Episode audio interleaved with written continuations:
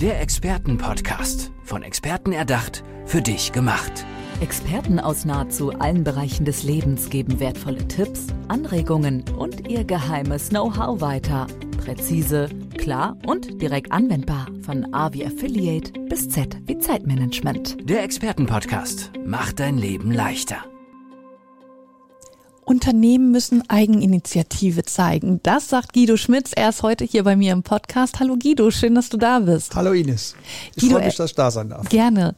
Wir freuen uns auch. Guido, sag mal, was meinst du mit dem Satz, Unternehmen müssen Eigeninitiative zeigen? Naja, Unternehmen haben gelernt, ihren ursprünglichen Markt, den Kundenmarkt, erfolgreich zu bearbeiten. Und wir sind in einer Zeit, wo das Thema Fachkräftemangel in fast allen Branchen äh, ein virulentes Thema ist. Und äh, diesen Markt auch genauso erfolgreich zu bearbeiten wie den Kundenmarkt, das ist in vielen Unternehmen einfach noch nicht wirklich da, präsent. Weil sie glauben, die Fachkräfte kommen automatisch zu ihnen und sie müssen nicht ins Handeln kommen. Ja, oder ähm, sie, sie gehen über altbewährte Dinge äh, ins Handeln und wundern sich, warum nichts passiert. Mhm. Ja. Und was machst du dann? Also du kommst dann zur Hilfe in die Unternehmen und zeigst quasi, wie es geht, wie man äh, ja fähige Mitarbeiter einstellen kann. Ja, also es geht darum, einmal erstmal die fähigen Mitarbeiter, die man hat, zu behalten, mhm. weil dieser Fachkräftemangel ist. Äh, ist es in sehr vielen Branchen mittlerweile, wird sehr aggressiv abgeworben. Also wie mache ich meinem Mitarbeiter klar, dass er wirklich in einem guten Unternehmen arbeitet? Da kommen wir dann zur Hilfe und fangen dort erstmal an. Und natürlich zeigen wir auch Wege auf, wie man einfach moderner auf Plattformen präsent wird, äh, um einen anderen, ich sag mal, äh, Auswahlmasse zu bekommen, dass der Trichter an Bewerbungen, dass der größer wird, was da reinkommt. Und dann helfen wir mit beim Selektieren. Fachlich, von den Bewerbungen von dann, den Bewerbungen, also wenn gewünscht. Also wir können keine fachliche Bewertung äh, abgeben, das machen die Unternehmen selbst. Wo wir Spezialisten bei uns im Haus haben, ist das Thema Persönlichkeitsprofile. Da gibt es wissenschaftlich anerkannte Methoden und dann ist die Frage, passt dieses Persönlichkeitsprofil, ist der echt, so wie er sich beworben hat? Ja. Oder hat er einfach nur gut trainiert, dass er weiß, was will der Unternehmer hören, mhm. damit er angestellt wird? Und da gibt es dann Leute, die das wirklich analysieren können. Also die sitzen mit im Bewerbungsgespräch, analysieren dann den Bewerber und sagen hinterher, jo, der passt oder hm, da würde ich aufpassen. Also das, ist, ist das, das ist das große Paket, ja. wenn wir mit dabei sind. Auch das können wir gerne buchen. Äh, aber es gibt auch ja Testsysteme, die man online ausfüllen lassen kann vom Bewerber und wo man wirklich wissenschaftlich fundierte Ergebnisse hat. Wie ist der vom Persönlichkeitsprofil? Welche Charaktereigenschaften sind da? Und wenn man äh, das sag mal, gut aufbereitet hat, dann weiß man schon, in welche Abteilung er kommt und welche Persönlichkeitsprofile sitzen dort und sind die überhaupt kompatibel. Ja, eben, das, das habe ich nämlich auch gerade gedacht. Du musst ja auch wissen, was für ein Persönlichkeitsprofil auf die Stelle passt.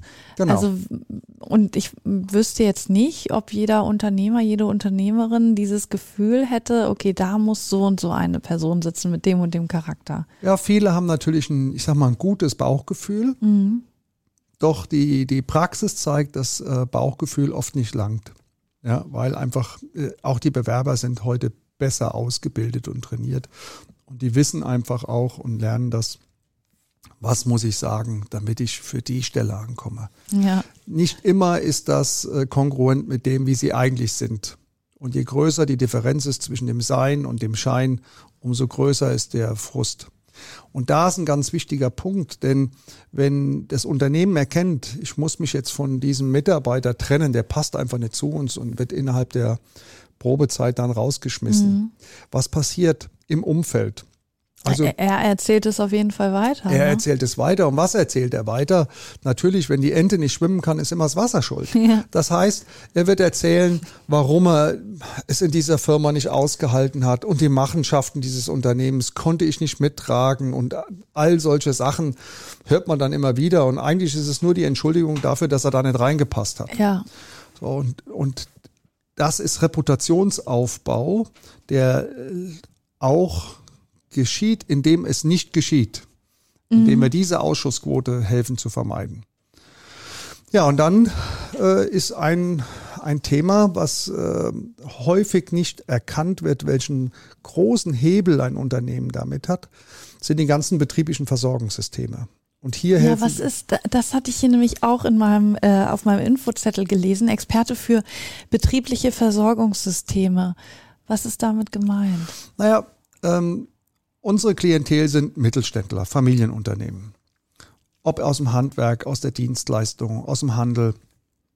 Und sehr häufig hat man als Unternehmerin, als Unternehmer erstmal ähm, in der Konkurrenz, dem Marktwettbewerber, sieht man auch den Wettbewerber für den Arbeitnehmer.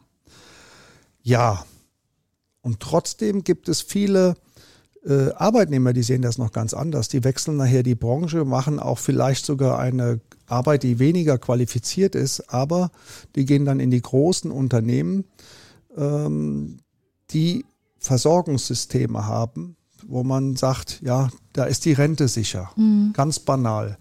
Ja, wir, und, und da setzen wir an und sagen, guck mal, äh, ich weiß, dass du das als Unternehmen erstmal oft nur als Kostenblock siehst und als unnötiger Punkt. Oh, ich muss was für die Altersvorsorge dazu tun. Ja. Das kostet mich Geld. Ja. Ja, eben können sich die mittelständischen Unternehmen das leisten lass es uns gemeinsam untersuchen, ob ja, es sich leisten ja, gerne. können. Weil erstmal sind es Kosten häufig und bläh.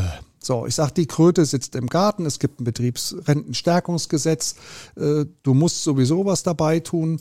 Also lass uns doch aus der Kröte den berühmten Prinz machen. Mhm. Das ist meine Aufgabe. So, und dann zeigen wir erstmal auf, was passieren kann. Vielleicht stellen wir so eine Situation mal durch, wenn ich sage, okay, du kommst dich zu mir bewerben, und dann hast du vielleicht drei Unternehmen dir angeschaut, wo du eine ähnliche Tätigkeit hast. Die Einkommenssituation ist auch gleich. 100 darauf, 100 darunter, alles nicht kriegsentscheidend. Ja. Du warst Probearbeiten dort und sagst, oh, alle drei, cooles Team. Also jetzt weiß ich echt nicht, wo ich hingehen soll. Mhm. Und du kommst vielleicht nochmal zu mir zum Gespräch und ich sage Ines, ja, also wir sind hier ein Familienunternehmen. Wir sind vielleicht sogar noch auf dem Land. Ja, so, wir können keine Gehälter zahlen wie die großen Konzerne. Aber Familienunternehmen heißt, du kommst hier in eine Familie rein und das erkennt man äh, in den besten Zeiten vielleicht, wie gut die Familie ist. Wenn du schlechtere Zeiten hast, dann weiß man, wie gut mhm. eine Familie wirklich ist. Wir fangen mal ganz einfach an. Wenn du eine Brille hast, kriegst du bei uns alle zwei Jahre Zuschuss von 300 Euro für deine Brille. Und wenn du sagst, du willst eine Vorsorge untersuchen, die vielleicht deine Kasse nicht bezahlst, wir legen da Wert drauf, dass du gesund bleibst, dann zahlen wir im Jahr bis zu 400 Euro dazu. Und wenn du sagst, naja, ich würde aber auch gerne mal zum Heilpraktiker gehen oder zum Naturarzt oder Osteopathen, weil das zahlt aber meine Kasse nicht. Wir zahlen dir 800 Euro im Jahr dazu. Ja. Ja, also so geht es schon mal los. Ihr Und, habt mich, ich bin dabei. Ja, wir, wir legen noch einen drauf. Nein. ähm, und vielleicht, du, du planst dein Leben, du willst irgendwann mal ein Häuschen haben oder eine Wohnung. Ähm, und was passiert, wenn du krank wirst? Da haben wir uns Gedanken zugemacht. Und wenn, wenn du jetzt so krank wirst, dass du nicht mehr arbeiten kommen kannst zu uns, weil wichtige Fähigkeiten einfach weg sind. Du hast dich vielleicht verletzt und, und kannst ganz banal eine Flasche nicht mehr aufschrauben. Mhm. Und wenn das länger als sechs Monate dauert, also du wirklich dauerhaft krank bist, dann zahlen wir dir eine Betriebsrente. Die ist vielleicht nicht ganz so hoch, wie dein Gehalt jetzt ist, aber sie wird lang, um deine Rate für dein Häuschen weiter zu bezahlen. Ja. Ja. Und wenn du hoffentlich in unserem Unternehmen alt wirst, dann haben wir auch dafür gesorgt, dass du privat eigentlich keine Altersvorsorge mehr machen musst. Das haben wir für dich erledigt. Und selbst dann, und das ist, glaube ich, Wert, der heute viel verloren geht, wenn du in Rente bist und deinen Dienst getan hast, bist du uns immer noch wichtig. Wenn du jetzt ein Pflegefall wirst, weil du vielleicht einen Krebs bekommst, einen Schlaganfall hast oder ähnliche Dinge. Und obwohl du dann schon unsere Betriebsoma bist. Mhm. Und den Betrieb quasi verlassen hast. Und schon ne? lange ja. verlassen hast, dann äh, zahlen wir die doppelte Betriebsrente. Ja, jetzt fragst du dich natürlich, warum machen wir sowas?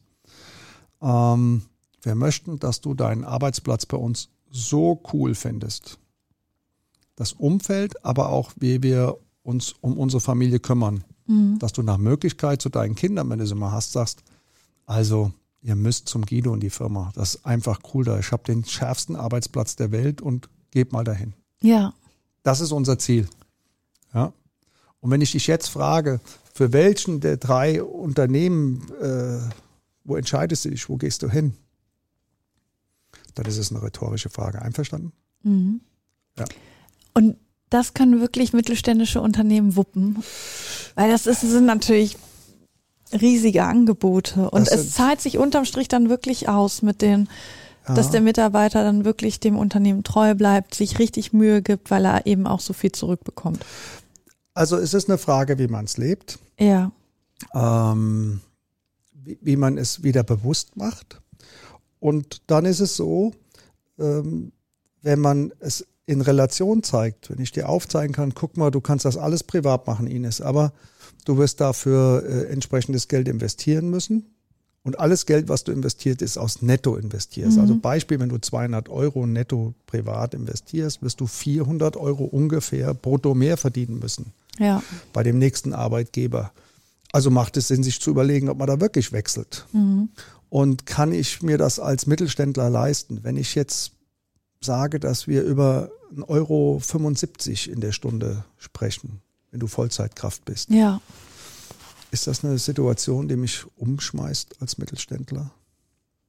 Also ich bin da manchmal provokativ. Ich sage, wenn, wenn das äh, das Problem ist in Ihrem Unternehmen, dass diese Euro 75 und das ist das Höchstmaß, wir können auch für 70 Cent in der Stunde, für 80, für 90, für 1,20 Konstrukt machen. Das ist ja, immer eine Budgetfrage. Ja. Ah, okay, das kannst du schon so einteilen. Das können wir da vollkommen du, ja. einteilen. Und auch die Pakete einbauen. Das waren jetzt ja nur Beispiele. Klar, das ja. Wo das Unternehmen sagt, ja, da sehen wir uns. Mhm. Bau uns dieses äh, Image auf. Ja. So, und wenn es so eng ist, dass ein Euro in der Stunde nicht mehr geht, dann sage ich, dann sollte man sich sowieso überlegen, ah, habe ich noch das richtige Unternehmen? Und als Bewerber sollte man sich fragen, komme ich in die richtige Company? Ja. Ja. Das finde ich gut, dass ihr da wirklich so ein bisschen ja, flexibel seid, das auf das Unternehmen zuschneidet. Wie reagieren da die Unternehmer, Unternehmerinnen, wenn du ihnen diesen Vorschlag machst? Sind sie da auch erstmal so ein bisschen, wie sollen wir das machen? Oder sind, sind die da gleich Feuer und Flamme und sagen, jo, da äh, setzen wir uns ein, da stehen wir dahinter? Sowohl als auch. Ja. Also, wie ähm, überzeugst du dann die Kritiker? Die Kritiker, einmal äh, indem ich Fälle aus der Praxis erzähle. Mhm. Habe einen Fall, der äh, mich persönlich sehr betrifft, auch weil ich den ähm, sowohl das Unternehmen gut kenne, die Inhaber, wie aber auch den Angestellten, mit dem ich mich äh, einige Male unterhalten hatte in der Beratung. Äh, 42 Jahre alt, äh, hatte vor knapp zwei Jahren jetzt einen Schlaganfall. Mhm. Keinen leichten Schlaganfall, sondern das Sprachzentrum ist immer noch gestört. Also es ist für Nicht-Familienmitglieder ist er kaum zu verstehen. Ja.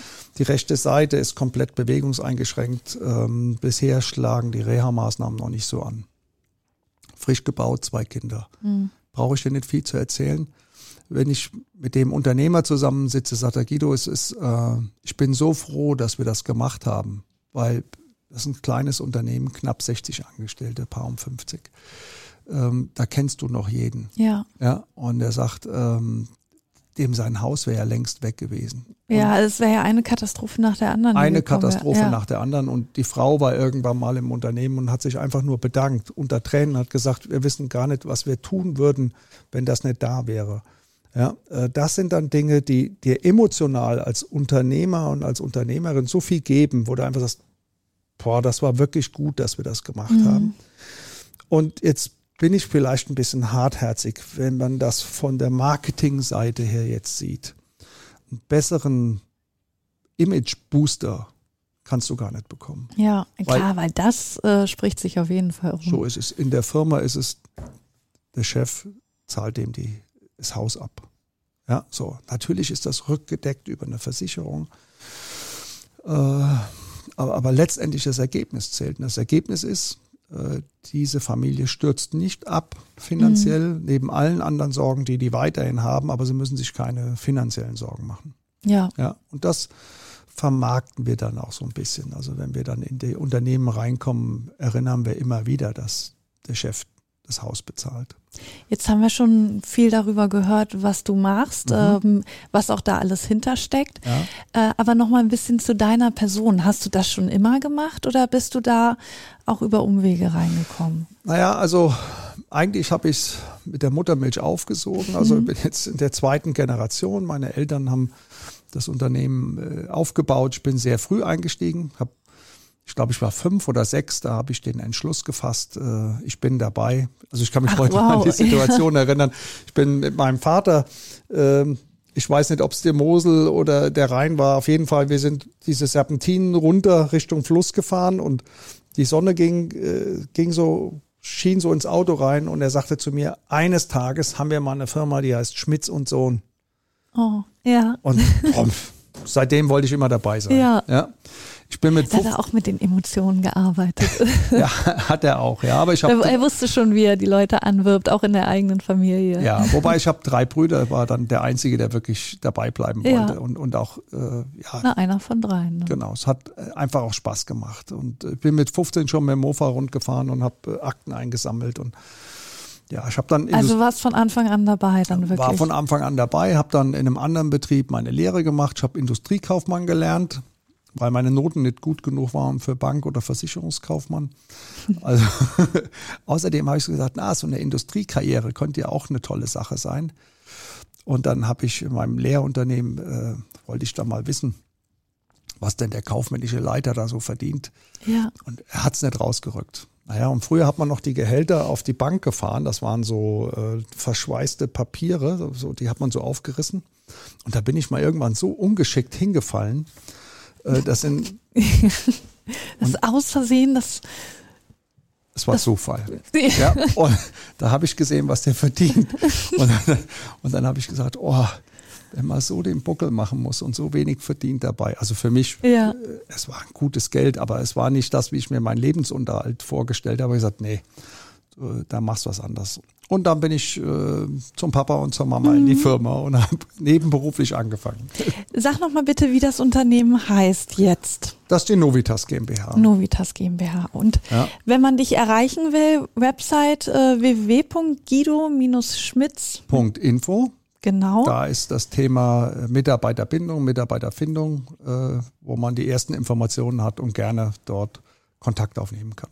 Also ihr habt es gehört, wo ihr Guido Schmitz findet. Und ja, das Besondere ist einfach, oder was ich so schön finde, ist, dass es dir da auch um das Menschliche geht. Und du sagst, nee, es geht nicht nur um Profit, sondern äh, ja, man will auch für seine Mitarbeiter da sein. Ist ein, ein wichtiger Punkt. Auch ähm, früher habe ich äh, diese Systeme so verkauft, ich sag mal, ja, wenn er nichts dazu getan hat, der Chef. Ich habe da irgendwann eine Entscheidung getroffen, habe gesagt, entweder spreche ich mit Unternehmerinnen und Unternehmern, die sagen, das sind Investitionen, mhm. da macht Spaß, oder ich rede mit Unternehmern, die ihre Mitarbeiter als Kostenblock sehen. Und da steige ich aus und sage, das macht mir einfach keinen Spaß. Seid mir nicht böse, sucht euch einen anderen Berater. Das sind nochmal klare Schlussworte hier. Guido, vielen, vielen Dank, dass du bei uns warst im Expertenpodcast. Mach's gut. Tschüss. Danke dir. Auch so. Ciao. Der Expertenpodcast. Von Experten erdacht, für dich gemacht. Wertvolle Tipps, Anregungen und ihr geheimes Know-how. Präzise, klar und direkt anwendbar. Der Expertenpodcast macht dein Leben leichter.